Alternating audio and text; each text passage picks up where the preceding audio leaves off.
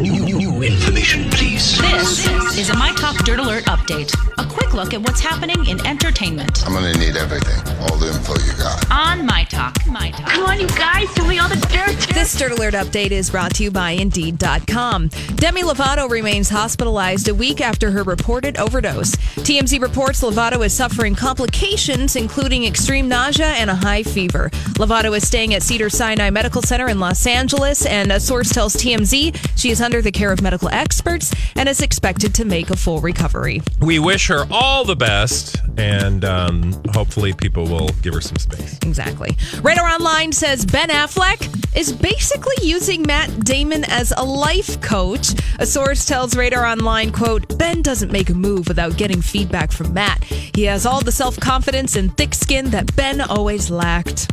Um, that's so sad. I feel like that's a story from. Um, um,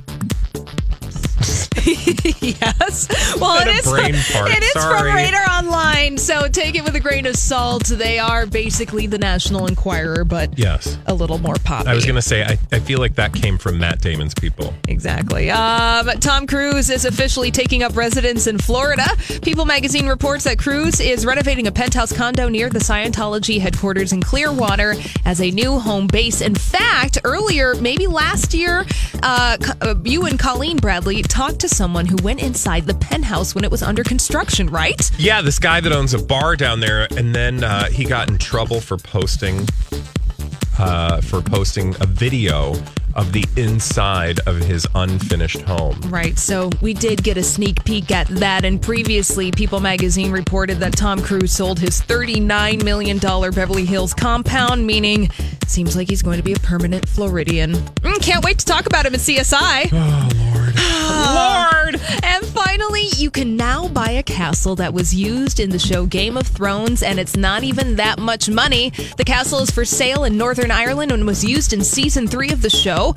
By the way, it's the castle where Robb Stark got his head chopped off. Oh. oh and the castle is going for cheaper than the average house in Los Angeles at $677,000. Looking to invest in a castle? That's a lot of money. Yeah, it is. But for a castle, I feel like less yeah. than a million dollars. I feel like a castle that's worth it. Is Yeah. there a moat and a drawer bridge? Maybe. I think the gators are extra. Okay. Anyway, that's all the dirt this hour. For more everything entertainment, check out our website, mytalk1071.com.